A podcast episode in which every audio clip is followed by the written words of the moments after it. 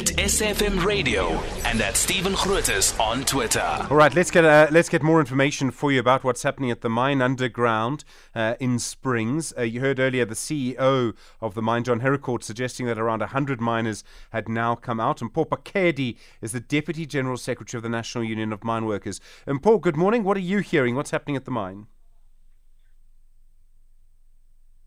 And Mpho, hello. Good Stephen. Good morning. Thank you for your time. What are you hearing about what's happening at the mine? Are you also hearing that miners are coming out? Yes, yes. Our branch leadership and the regional leadership is physically there at the mine. They are confirming that workers are coming out. Do we know how many? Has it got? Has it now become uh, uh, more than 100? Yeah, by now, uh, latest other was, uh, the latest figure I've given is that they are becoming close to 200 now. Um, was there any kind the of first five that went out, and later on they updated me to say uh, almost 100 is out now. And the last time they updated me, they're saying they are almost to 200. Okay.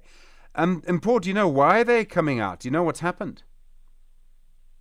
Well, I think they cannot take it anymore.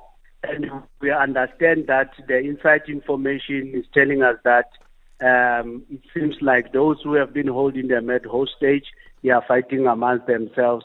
Now workers are getting an opportunity to go on their own. You will know that people who are holding others at hostage Hmm. will not be as many as, as, as the ones that are under hostage. Okay. Um, so then, do you still see this as a hostage trauma where people are now suddenly coming out voluntarily? Do you, do you still believe that this was, you know, people being held hostage by AMCU? Of course, of course, it was a hostage. People they, they, they wanted to go out from, from the beginning, but they were threatened and so forth and so on. So you know, as time goes on, people will gain confidence. People will begin to fight back. Okay. Do you know if everyone's safe, if everyone's okay? I mean, we understand some people are going for, for medical attention, but um, from what the CEO told us, it looked like everyone was okay.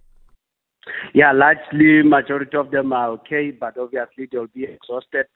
It's been three days uh, without food, um, so kind of, uh, wouldn't say they're okay. They are exhausted. Sure. Uh, few of them will need uh, medical attention. All right, and Mpho, thank you. And Mpho Phakedi, really appreciate the time. Deputy General Secretary of the National Union of Mine Workers, as you hear reporting uh, from the people on the ground there, he says that now 200 mine workers coming to the surface. All right, it does seem important developments on this. Uh, we know, of course, around 500, I think it's 570 workers in total were underground, but it does seem a lot of progress there. And let's hope, let's hold our breath and let's hope that all of them come out safely and that this situation is resolved peacefully.